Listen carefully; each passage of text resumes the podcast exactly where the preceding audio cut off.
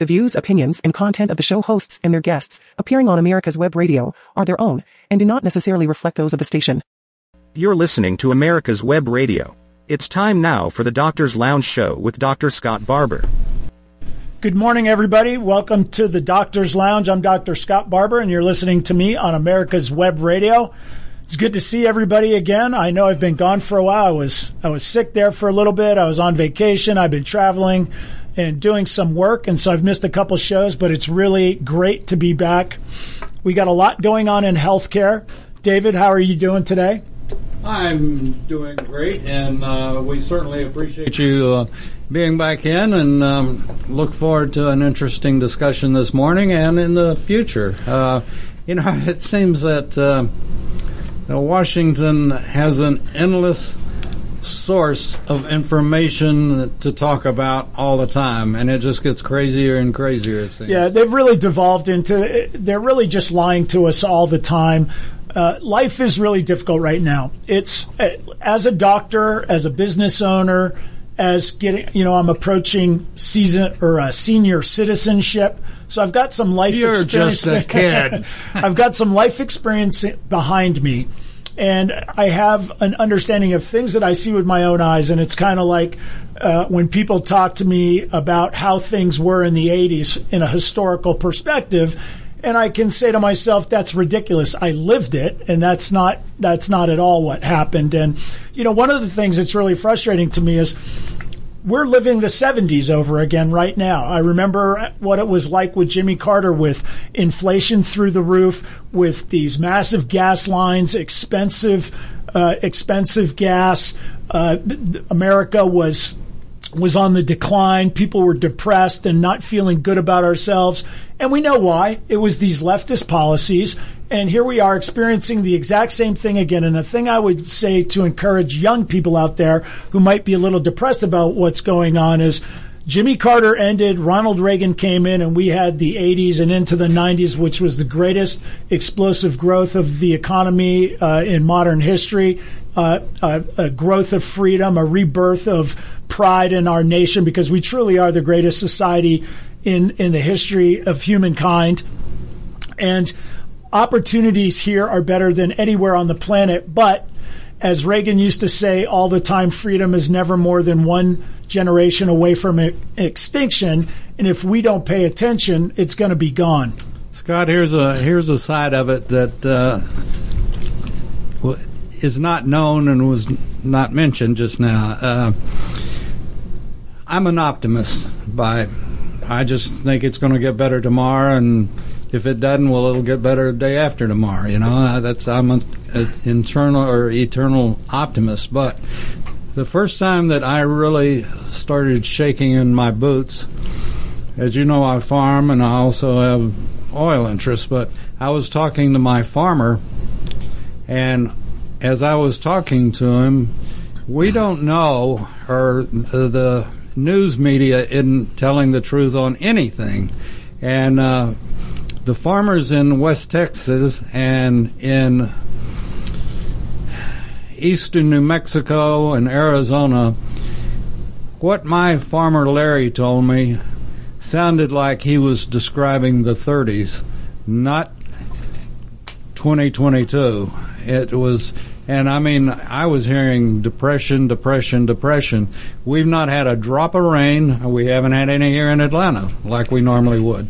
But we haven't had a drop of rain for the farmers in West Texas in well over a month and a half. The crops finally came up but are being destroyed by the 102, 105, 112 degree weather, and the sand is is like a, a sandblasting machine, destroying the crops. So and, basically, what you're saying is history is repeating itself, and a lot of this is because the people that are in power refuse to learn from history, and they're simply trying to maintain power and control for themselves. And it's so obvious to people with any sort of life experience under their belt. We're supposed to have a constitutional republic. We're supposed to be a nation of laws. And we see right now that the politically connected are immune to laws. You know, if you're Hunter Biden, uh, you're treated one way. Uh, but if you're a, a, conservative or somebody that's not in political favor with the ruling elite, then you're treated another way. We see a lot of these people with the so-called January 6th in, insurrection that to any uh, reasonable person knows that whatever happened there, there was some wrongdoing for sure, but it certainly was nothing related to the years of um, Antifa burning down cities and uh, doing the same types of things, only perpetrating real violence. You know, the media lies to us over and over again, whether it be telling us that the Kyle Rittenhouse situation, you know, that he murdered people and all this kind of stuff. We go through the trial. It turns out uh, that uh, he was completely exonerated and that it took videotape of him uh, in the act to prove his innocence because the powers that be were so committed to making an example out of him. Um, we've uh, seen the uh, Trump collusion hoax. This no. is uh, in, this is insane to me. The, you know, I always explain to people when you're talking about the media. Trump was impeached recently for what they call a quid pro quo, meaning he was uh, basically telling uh, Zelensky, the leader of Ukraine, that if you investigate into Hunter Biden, into his corruption, then I will give you aid. And that if you don't, I won't give you aid. That was called a, a quid pro quo. Now, the left does this all the time. John Kerry, I mean, we can go on and on. These, that's what they do uh, on a regular basis, and nothing ever happens to it. But Trump was accused of this. They went through this impeachment, and Trump did something that they didn't expect. He released the transcript of the phone call, and we could actually read it and see that that did not happen. Now, to any normal person, you would think, okay, game over. We're done with this. Let's move on. But no, they went along with the impeachment hoax. Now, the Republicans did too, man, almost all of them. They acted as if this was some sort of legitimate uh, operation and some effort to get to the truth. And I'm sitting here thinking, I'm living in the Truman Show. This is ridiculous. I'm looking at the transcript. It didn't happen, but they went on with the impeachment anyway. And you know, he didn't. He, he ends up not being impeached, and people just kind of move on like nothing to see here. And it was like, yeah, even though all of the powers that be were against him, he was so innocent that he couldn't be impeached. And listen, this is not uh, a statement in favor or against Trump. It's just a look at the facts. Now, I can go to my phone right now and I can bring up a video of Joe Biden when he was uh, vice president at the Council on Foreign Relations bragging that he told uh, the, the Ukrainians either you fire the prosecutor in the next six hours that's investigating my son Hunter, who's on this board of this corrupt oil company, this corrupt Ukrainian oil company called Burisma. You either fire that prosecutor, you're not getting the billion dollars in aid. And, you know, to quote Joe Biden, he says, well, son of a, you know, they fired the prosecutor. Now that is the exact same thing that they impeached Trump for, but you never hear anything about it in the media. And now it's it's just a joke. And listen, all media has bias. You know, I teach my kids about this all the time. Everything has bias. Uh, people are biased. That's why we can't have suppression of speech because the only way that we can get to the truth is to allow speech and allow the market of ideas to decide. This censorship is uh, is absolutely ridiculous, and we see it now in medicine. We see it in politics. We see it in everything in in our education system if the uh, controlling powers don't like what you're saying, they censor you and they say that you're, you know, that you're a hater or or uh, that you're spreading misinformation, and they use all these euphemisms to try and justify the censorship of free speech. But they're, what they're really trying to do is control their their uh, political and ideological opponents. You know, it's not just censorship, but it's just flat out lying, and hundred percent. You know, it, it's this is what's driven me crazy. And as I was talking about the farm and and and the scenario and the look, you could be painting a picture of 1930 during the Dust Bowl and 2022 right now. I mean, it'd be the same painting on the wall, and people are bitching and moaning about. Oh, the you know the price of diesel for the truckers is you know, and it is. It's crazy but it's also affecting the farmer. My farmer has to buy diesel to run his tractor, you know? and it's killing them. Well, the entire world economy runs on energy, and right now the left is doing everything in their power to suppress energy. They keep pushing this green energy, which is totally ineffective, even the, in their most fanciful uh, um, scenarios there's not enough green energy to be able to supply the energy needs of the planet. And people talk about fossil fuels and all this kind of stuff. I mean, we've been talking about it on this show for a long time about how corrupt research is promoting ideas and how the left constantly uses corrupted research to promote this global warming narrative, which if any scientist tries to come in and perform a study to refute uh, climate change or global warming, they're completely shunned. They can't get any grants uh, from the government. And so there's this manipulation of data so that they're getting the information that they want, which is this idea that man made global warming is the worst thing happening on the planet, which is just ridiculous on the face of it. And I'm, you know, I'm getting to that age now where I'm sick of ridiculous things. The idea that Cuba has a better healthcare system than the United States when they live under a communist dictatorship that is so horrifying that people float on rafts through shark infested waters to get to the United States and you have the United States that basically welcomes in anybody coming across our southern border, unless it's Cuba. Those people, they got to go straight back to Cuba because they're people that are fleeing socialism, which is exactly what's happening here. And the left understands that in order to transform our constitutional republic into their socialist utopia, they have to control three things energy, education, and healthcare.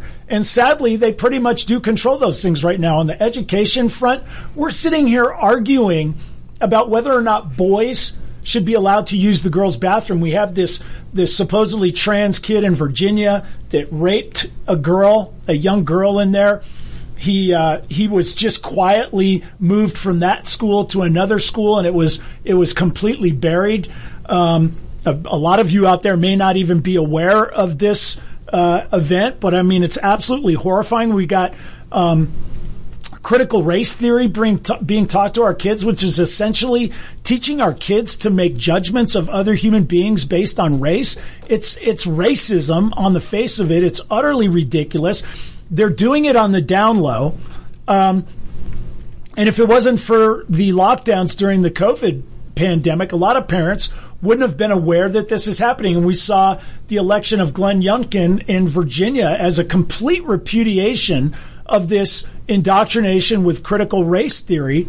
Uh, the um, you know the people that are indoctrinating our kids in our public school systems argue that this this indoctrination isn't happening. And then down in Florida, they have a bill where they simply want to avoid sexual discussions with young kids, kindergartners through third grade, and there's this outpouring of rage about the Don't Say Gay bill when the bill has nothing about it in there. And it's just pure lies and pure propaganda. And how people are falling for this, it blows my mind. Now, I have had a couple of things that have happened to me during my medical practice in the uh, in the last uh, couple of months that have really frustrated me about how this socialist takeover of healthcare has occurred. And the first of it is the the shoving down our throats of what we call electronic medical records. A lot of people might not be familiar with this, but in medicine, if you have a medical practice, you are forced to use a series of electronic medical records uh, systems, which are very costly and very difficult to use, and they don't provide any useful medical information unless you're a government bureaucrat that needs data and control over healthcare. For example, let's say you wanted to implement a new ICD 10 code, which is the coding system that we use to give you a diagnosis according to the American Medical Association. Say you wanted to implement a new diagnosis code for, say, COVID that gives hospitals massive reimbursement for making the diagnosis of COVID with very low, um, very low parameters for making that diagnosis. So the point being, if it's just your gestalt, if it's just your gut, you don't have to have any actual data. If you think it's relevant, you can simply put COVID nineteen as a diagnosis, and the and you know the the government will, which is basically us, will reimburse these hospital systems tens of thousands of dollars for this diagnosis, which is which is utterly ridiculous. And this is how the system, the electronic medical records, helps the government maintain control over our over our healthcare. Now, 30 years ago, when I was in medical school and I started going through my residency training, and we were actually, and I feel very blessed that I went to a medical school, St. Louis University, where they really trained me to be a doctor. I mean, as a as a, an experienced doctor now, looking back, I realized they really did give me the tools to be able to take accurate histories and to critically think Sadly, a lot of that is gone. I've had a lot of students that I have mentored that have since gone to Amer- or gone to uh, St. Louis University. I talked to them about the curriculum, and you know, when I took anatomy, you know, anatomy is pretty relevant to a doctor, right?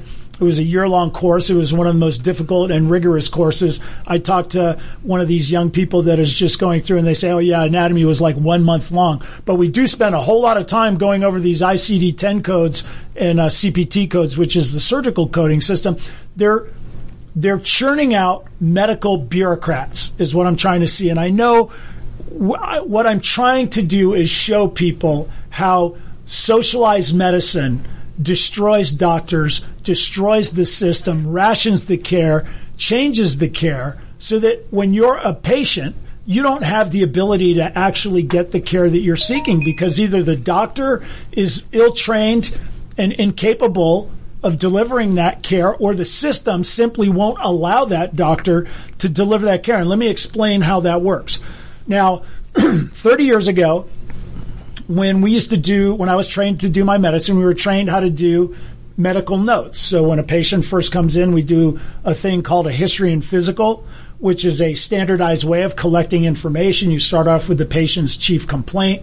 We get their history of present illness, which is a discussion of the circumstances surrounding their illness or injury. We talk about timing of the disease, pain, location, radiation, aggravating and alleviating factors. We then go into a past medical history. We then go into a physical exam. We then put in objective data like laboratory tests or x rays, MRI, CT scans, and things like that. And then we develop an assessment, a different differential diagnosis. Uh, with that relevant data above and then a plan of management. It's an organized way of assessing the medical condition of a patient, putting it down in an organized fashion so that when I see this patient a month later, I can read my note and immediately remember and know what's going on with that patient and continue my care. These electronic medical record systems are so committed to forcing you into these crazy diagnoses. I don't want to get into it now, but when you, you look at these ICD 10 coding, the diagnosis codes, they're so ridiculous and so bureaucratic. And, you know, things like gunshot wound to the left hand using a shotgun. I'm not 100% sure that's what it is, but it's that silly. So that when I'm seeing a patient, and then I got to go to this ICD 10 code and try and figure out what the real diagnosis is. What is the closest ICD 10 code that matches that? And so while I'm trying to find this code that the system cares about, I'm not paying attention to you, the patient, anymore, and I'm getting frustrated. And I'm just going to tell you, as a young doctor, I mean, I had no idea how to do this stuff. No idea. So doctors tend to just put the easiest thing they can think of that will pass muster. And so you lose accuracy of the diagnosis right there. The other thing is the system tries to pay you according to how you code. Now, medicine is very nuanced, meaning I may sit down and spend a lot of time with the patient figuring out what exactly is going on. And the government is always wanting me to to uh, and when I say government, the government are the people who support and mandate and sort of implement these ICD 10 codes, the diagnosis codes, and the CPT codes, which are the procedure codes. So, like when I go do a total knee replacement, it has a number with it. That's called the CPT code. The government is invested in collecting that data. And so what happens is you get a disconnect between the doctor who's trying to work on their patient and provide accurate medical information and also trying to put the data down in a way the government wants to hear it so that we can maximize our payments. So for example, in order to get a higher level code, you know, we, we when I do a, an evaluation of a patient, the code levels are level one through level five. So a doctor, if it's a doctor visit, the minimum code you can use is a level three. But a level five is supposed to incorporate the complexity of the issue. And so the higher the complexity, I get a little bit more reimbursement. So as a physician, I'm trying to jack up the complexity of the case so that I can get reimbursed the most. And all of this leads to a couple things. Number one, it leads to an inaccuracy of diagnosis because people are checking boxes that they ordinarily wouldn't check. For example, I'm an orthopedic surgeon. So I focus on bones and joints and, you know, I focus on orthopedic stuff. I don't really focus as much on heart, lungs, kidney and things like that. I do a little, but sometimes the electronic medical records has little boxes that you need to check in order to complete them. And what happens is doctors just haphazardly check boxes normal, normal, normal, or, or they'll try to use some vague statement that won't ever be wrong, like arm is present. I mean, okay, great. So it shows you looked at the arm, but what kind of information really is arm is present? It's nothing. But you say it because I know that it won't be wrong usually. Although sometimes people do make mistakes and say things like the arm is present when the patient's missing an arm. So that's how crazy this is. Now, 30 years ago, I keep digressing. 30 years ago, when I used to write my orders, for example, after a surgery, I'd be thinking about the patient that I just did, and we had a way of doing our orders, admitting to whatever service. What is the diagnosis? What is their condition? Stable. They're guarded. They're critical. Um, I want the nurse to check vital signs. Here are the drug allergies. Uh, the this is the diet that I want the patient to have, and we had this standardized way of doing orders. Now it took me about a minute to write these orders, but I used to think about every individual as a physician, as my patient. I know this patient. I know the issues with this patient. I would write it down. Now, about 30 years ago at the VA, they implemented electronic medical records. And I remember in the middle of surgery one day, I was like, oh, yeah, we're no longer accepting your handwritten orders. You have to go use these electronic medical records. I was like, well, what is this? This is silly. And it was just this ridiculous um, very cumbersome, clumsy, not intuitive way of using a computer to write these things. And so, orders that I really would think about um, that used to take me, you know, a minute to do, now all of a sudden it's spending me literally 45 minutes to an hour to do these notes, to do these orders, trying to work through the system. And then sometimes the system won't have, for example, let's say my patient was on a beta blocker, a certain beta blocker. I go to the part on beta blocker and the choices that the computer gives me, the beta blocker my patient is on is not available as one of those choices. So I go, okay, well, I'm going to try and fill it in. There's no way to fill it in. Couldn't do it. So I go, okay, well, let me skip that and go on. Nope, the computer gives you a hard stop. So you're not allowed to go past that part of the orders to complete it. So now I'm forced to choose one. So I pick a different beta blocker, complete those orders, then I got to go back into the order set, and then I got to type in an order saying disregard the beta blocker order from the original orders. And I just remember being so frustrated like, how stupid is this? Who came up with this? What is the point of this? I remember going to the operating room. I started my next case. My beeper goes off, and I asked somebody to call the, and they say, well, we need you to do orders on this patient. And I was like, I just spent an hour doing those orders. And they're like, yeah, but that was in the recovery unit. Now they're going from the recovery unit to the floor. uh, we need new orders. And I was like, it's the same orders. I want that to be the same orders. And they're like, you have to come and put it in the computer. So, very frustrating 30 years ago.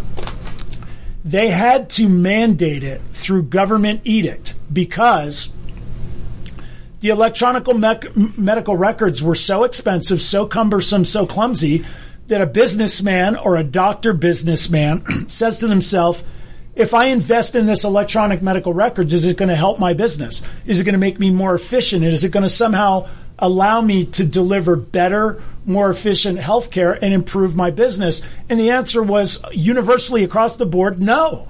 Doctors refused to do it because the product was not useful to them. And so the government got sick of this and they just said, we're going to go to the Veterans Administration, government healthcare, which is how this always works, and mandate it. And so they've mandated it. Now you fast forward the 30 years, and now I'm not allowed to have a medical practice without electronic medical records.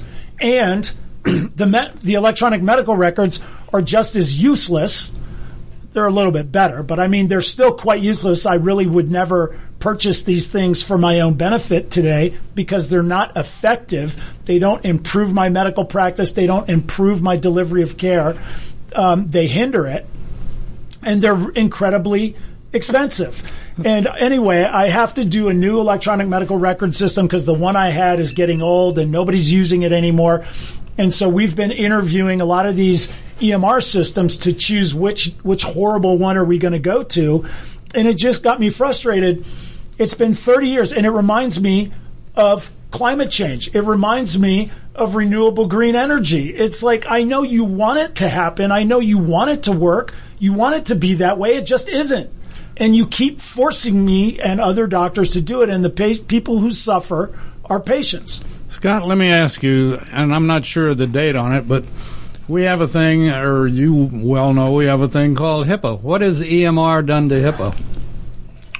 So HIPAA is super, um, super complicated.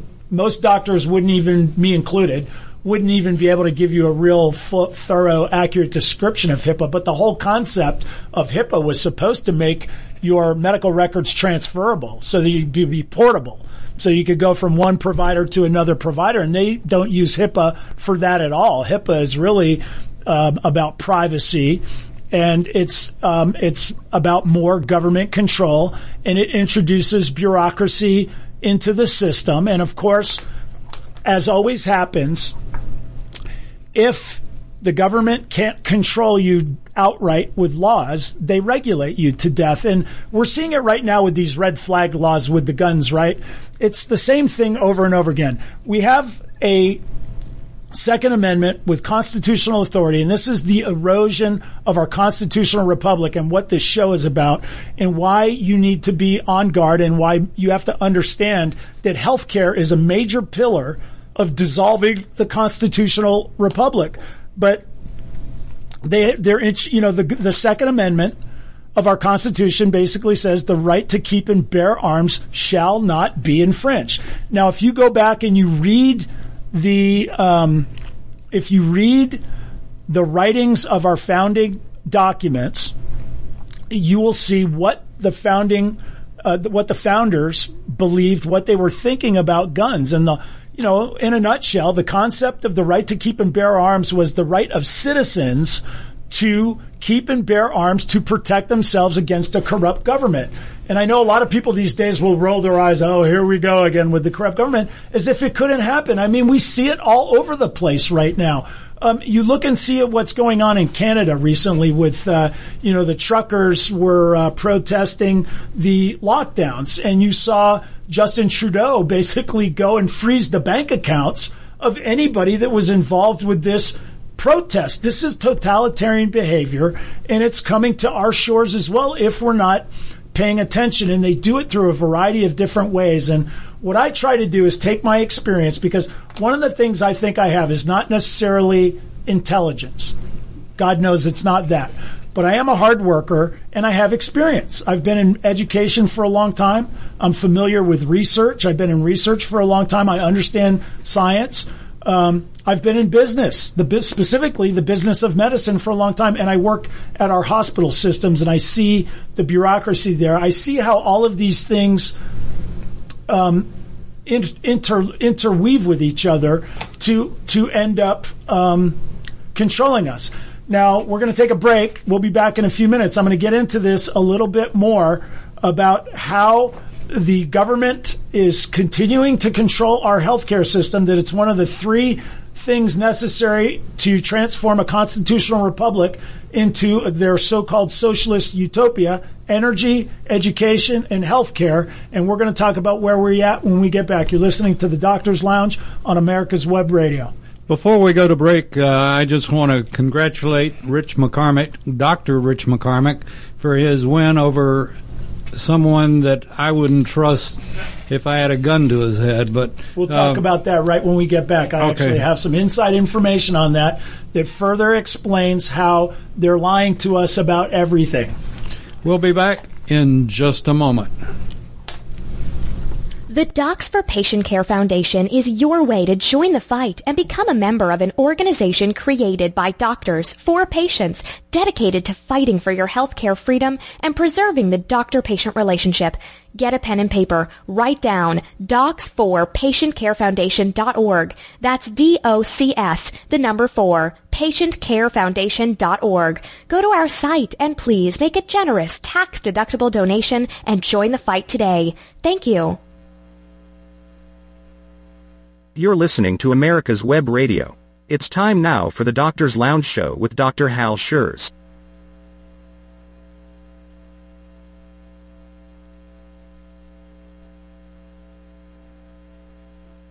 The Docs for Patient Care Foundation is your way to join the fight and become a member of an organization created by doctors for patients dedicated to fighting for your healthcare freedom and preserving the doctor-patient relationship. Get a pen and paper. Write down www.docs4patientcarefoundation.org.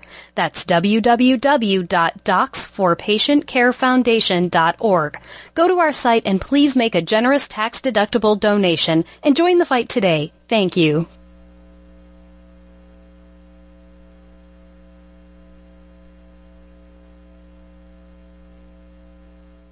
You're listening to America's Web Radio on the AmericasBroadcastNetwork.com. Thank you for listening. Welcome back to the Doctor's Lounge. You're listening to Dr. Scott Barbour and David Moxley on America's Web Radio. Um, so before we went to the break, we were talking about the fact that the the government's attempt, or I I should say, the the the permanent political class, the elites, uh, the deep state, whatever it is you want to talk about, the people that are running our society, in order to transform a constitutional republic where we have uh, certain rights and freedoms ensconced in a constitution, they want to transform it into their so-called socialist utopia.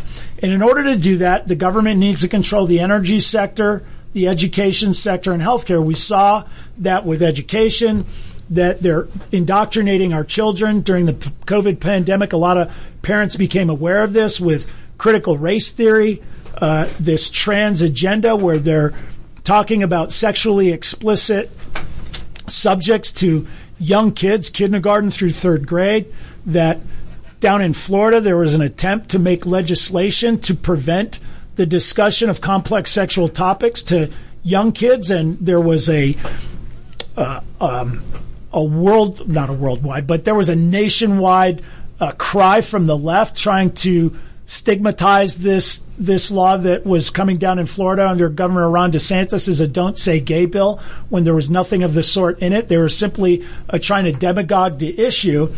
Um, we saw with the energy sector, Joe Biden. Listen, when Donald Trump, love him or hate him, when he was in office, our gas was two dollars and something a gallon. You know, it was cheap, the cheapest that I've seen it in a very, very long time. We were energy independent for the first time ever, meaning. And this is one of those things, right? You don't have to be a rocket scientist. This is one of the things that lets you know you're living in the Truman Show. I mean, energy independence means we make all of our own energy so we don't have to go hat in hand like Joe Biden is doing right now to Saudi Arabia, uh, to Venezuela, you know, to these countries that hate us. Uh, begging for oil, we were able to produce our own, and not only that, be a net a net exporter of of crude oil.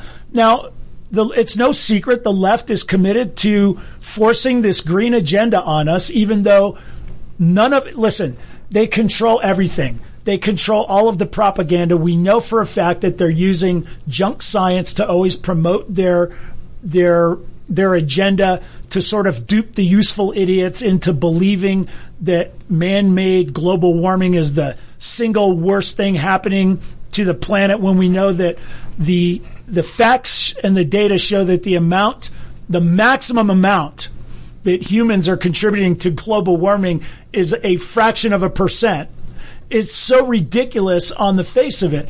But yet they continue to push this narrative. Joe Biden, I'm just watching videos of him telling people, look into my eyes. I guarantee you the fossil fuel industry is done. They're over. He, he said on day one, we're going to shut down the Keystone pipeline. It's so ridiculous.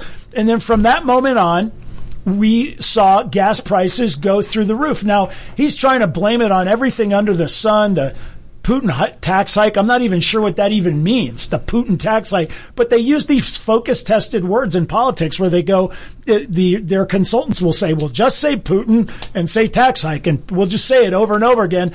And then the useful idiots out there will be go, going, yeah, the reason our gas is high is the Putin tax hike. You ask the useful idiots, explain to me what that is. I don't know, but I saw it on CNN and MSNBC and Washington Post.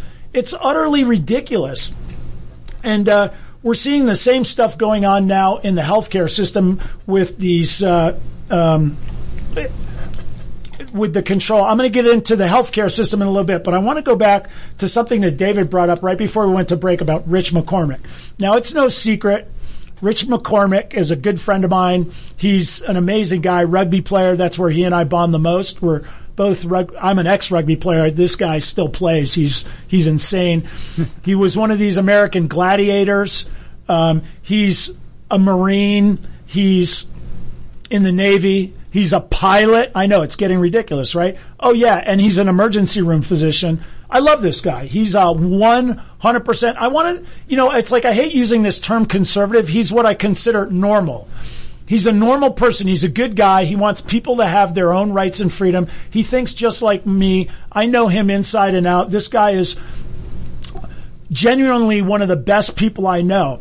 And just to, I happen to know some inside facts here that I think will be interesting for you to kind of give you some perspective on how the media is always lying to you, how it's hard for you to go Google something and find the truth. And it's just really hard for you to get the actual facts about what's going on unless you see it with your eyes. And that's one of the things that I really want to communicate to people out there is you have got to do your homework. You've got to be engaged and you have to believe your lying eyes and don't trust what people are telling you. I don't care who it is. And I'm just going to give you an example.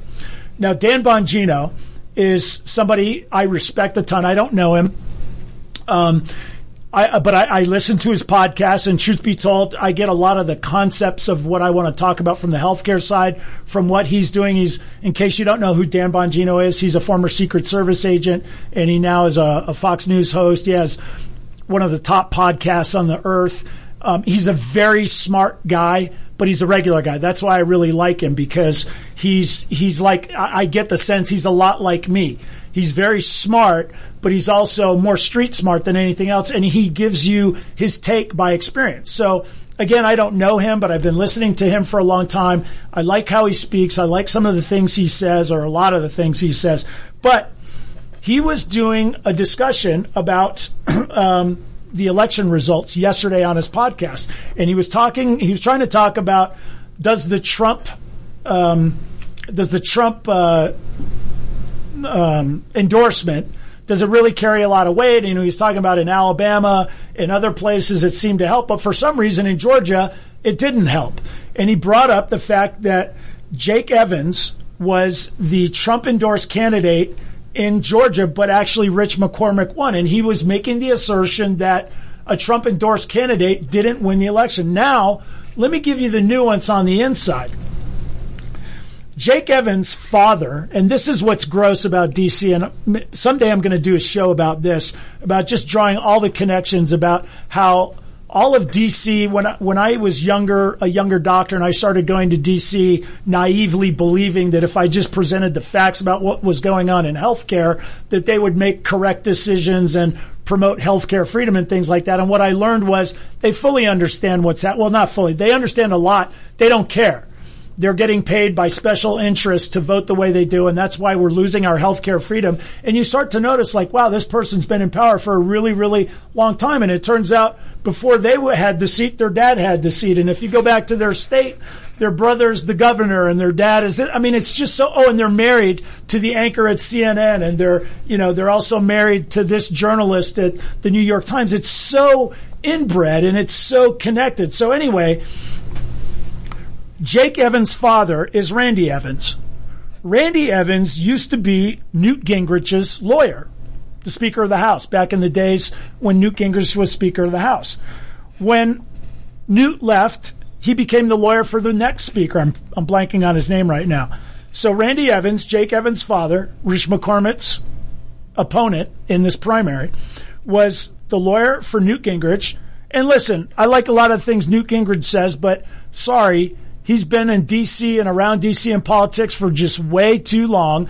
And, you know, to be honest with you, he makes a living off of media, politics, and all that stuff. He's in it. He's part of of what I call the swamp. There's degrees of this, but he's not about just giving us our freedom back 100%. He's he's kind of um, he's got a, a business run, and I know this because as I was trying to do things in politics, uh, especially with healthcare that involved, uh, you know, what we thought was saving the country, uh, opposing Obamacare, we went to Newt Gingrich and he was like, "If you want to talk to me, it's a hundred grand." You know, no, I'm not. I'm not saying anything about Newt Gingrich in a negative light in terms of of uh, him charging us money. But the point is, it's a business for these people. It's not for me. This is not a business. Am I getting paid here, David? No. I come and do this, and I usually run to my surgeries because I'm worried about the country and I want to share information. I don't have any ulterior motives here. This is just me doing this. But, you know, other people have motives. Now, listen, it's not always corruption, but it is bias. I'm going to get into this, right? Bias is involved in everything. There is no there is no neutral. You know this idea that people don't have bias. It's not true.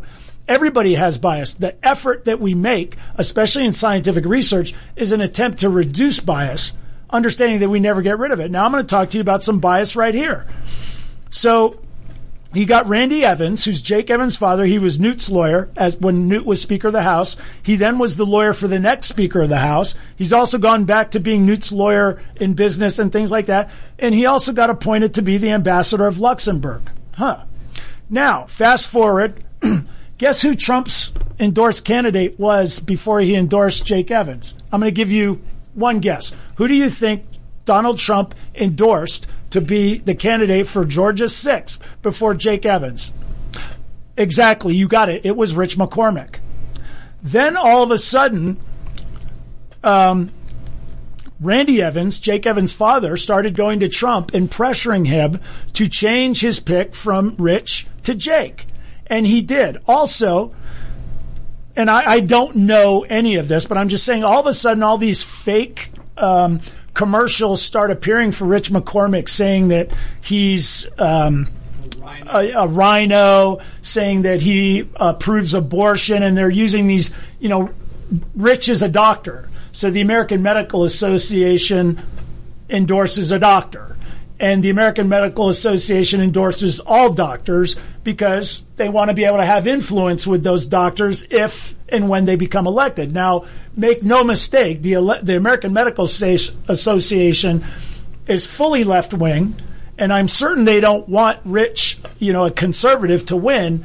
But he is a doctor, and if he does win, they want to be able to have potentially have some influence with him. So Randy Evans, I'm assuming, you know, Newt and these people, they know how the game works. It's like let's just go brand Rich McCormick a rhino, uh, and let's say that uh, you know he's pro, he's pro-abortion simply because the American Medical Association endorsed him. Now, they know this is disingenuous. They know this is a lie, but this is how the system works. And if you didn't have inside information like me, you'd be walking around saying to yourself, "Wow, the Trump endorsed candidate didn't win the Georgia sixth. And I'm here to tell you, Rich really was the Trump endorsed candidate. Trump just caved to pressure. This is my opinion. But, well, it's not my opinion. It actually happened. Rich was Trump's endorsed candidate.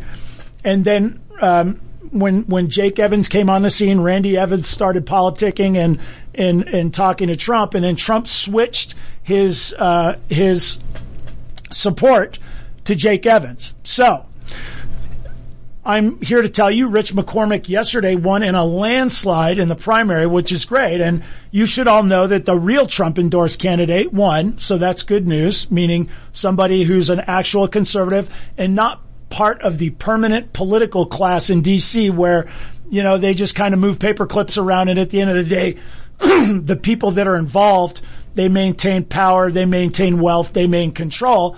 And meanwhile, we're paying five plus dollars at the pump for gas and being told that it's the Putin tax hike. When just a few years ago, when Trump was in office, we were paying $2 a gallon. Um, we watched the government over the past several years through their uh, gro- grotesque, grotesque overspending print around $15 trillion using COVID um, as a as a foil to simply uh, spend money that we didn't have. And now you hear Biden walking around going, nobody could have predicted this. Nobody was predicting this inflation.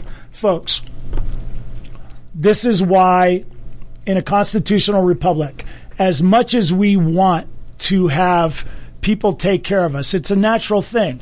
I want my mom to handle it. I want my dad to handle it. I want the FDA to handle it. I want the government to handle it. They don't.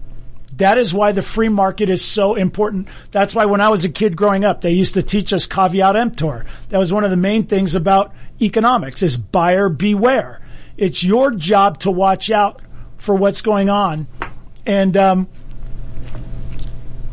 at the end of the day, whenever you have socialism, which is the government controlling the means of production and the government owning all private property, uh, you, you, there's there's no way for them to manage it.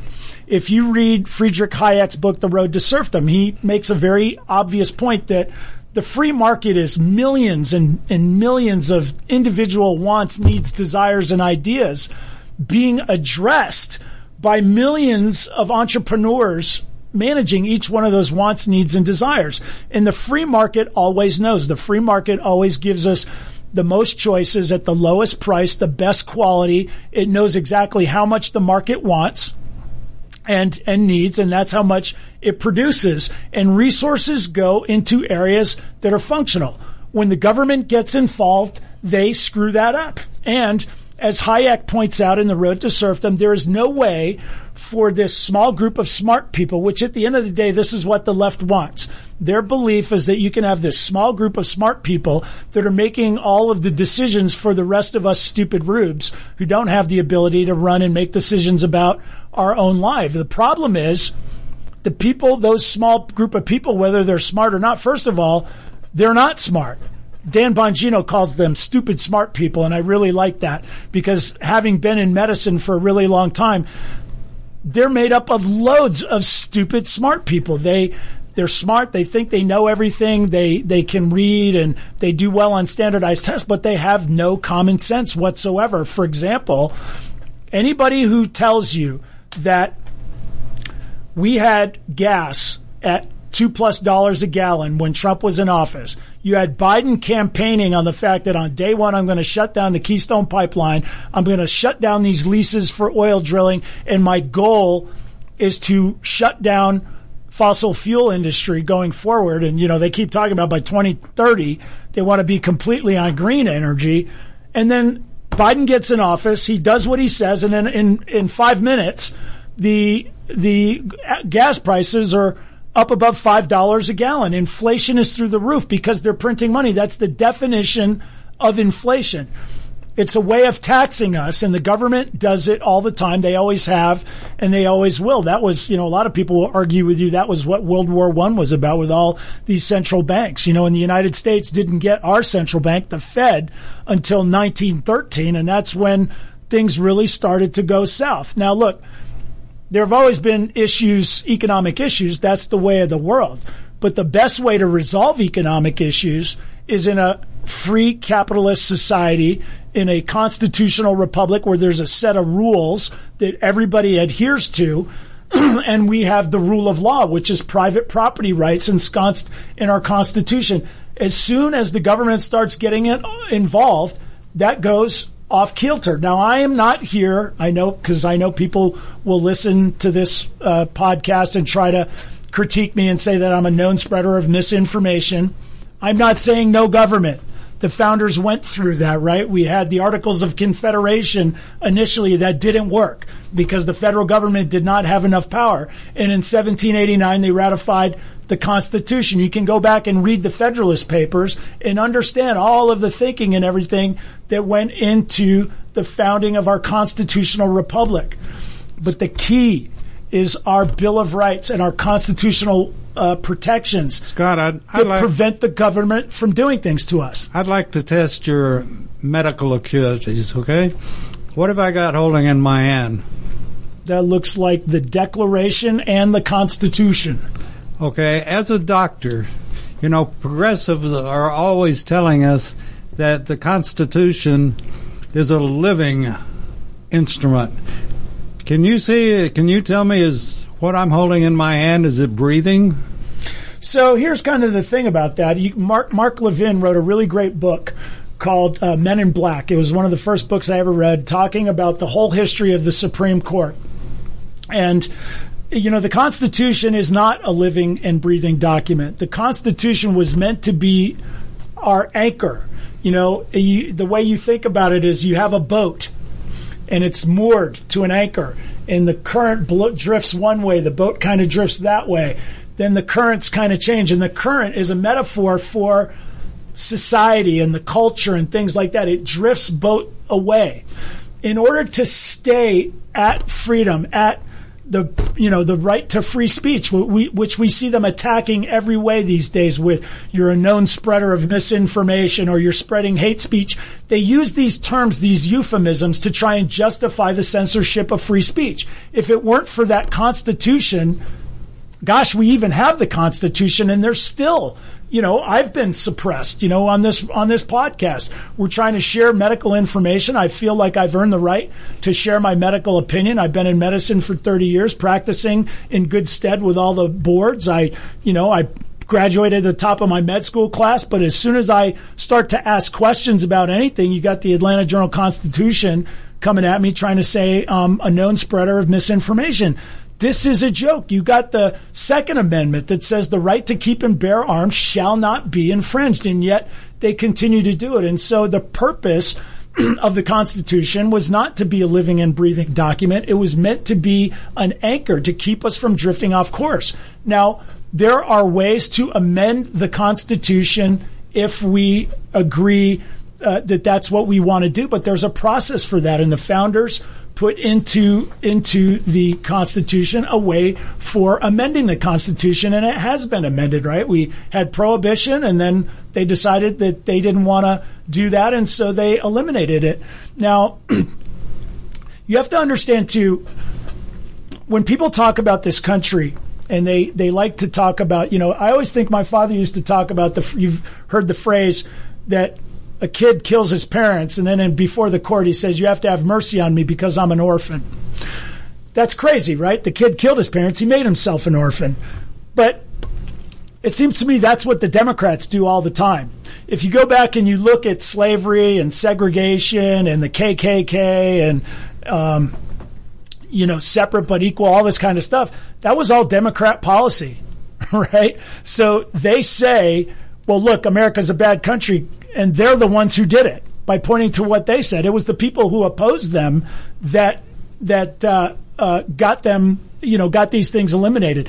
You look at that if you read the book Men in Black by Mark Levin, you know they talk about the Korematsu decision, which was the internment of Japanese American citizens during World War II. Now, this was definitely a gross violation of civil rights, but if you look at the Supreme Court that let down the Korematsu decision, it was primarily Democrat controlled court. Uh, and it was the Democrats on the court that supported it, not the conservatives. Um, if you look at the Dred Scott decision, which is uh, where Dred Scott was an escaped slave, Um, he got all the way to the Supreme Court, and the Supreme Court ruled that Dred Scott was property and that he was not a man, and so he had no standing before the court. Well, that's ludicrous on the face of it. Of course he's a man. But you had these Democrat Supreme Court justices that said he was property. Um, if you look at the Obama uh, uh, Obamacare uh, decision, uh, that was clearly a violation of the Constitution. But you know, sadly, John Roberts, who supposedly was a conservative, uh, he flipped his vote under political pressure. And you can get into the details of this. But the point I'm trying to make is there is no entity out there that is all knowing and all virtuous. People are biased and people are corrupt, and that's why we have to have checks and balances, and that's why we have to have control over our own lives, primarily healthcare. I'm going to leave with one last story, and we're going to talk about how this is happening more and more. But I just had a lady that drove to see me from Kentucky. She has a joint replacement, and she's allergic to the nickel in her joint replacement.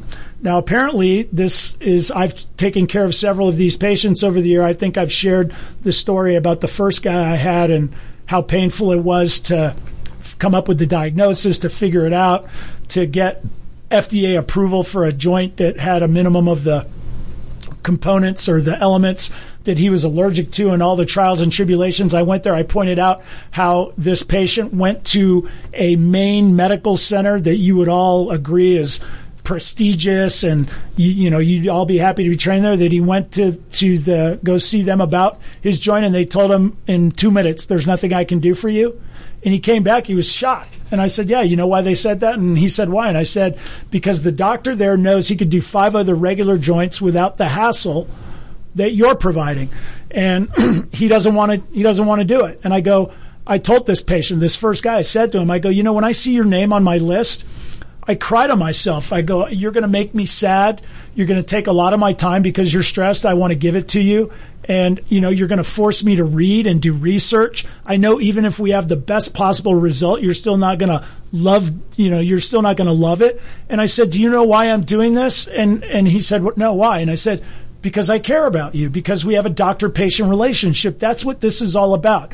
And the government control of healthcare is eliminating that. And now I have a lady who's got to drive from uh, Kentucky to come and see me about this. She saw my name on a Facebook post. Apparently, a lot of these people are that have this allergy to their joints are getting together for support because they can't get it from the medical community. And to talk to this lady and hear how she's unable to get in to see an endocrinologist and all the doctors necessary to resolve this problem, she's driven all the way to Kentucky, and now I'm doing all this work for her and trying to figure it out.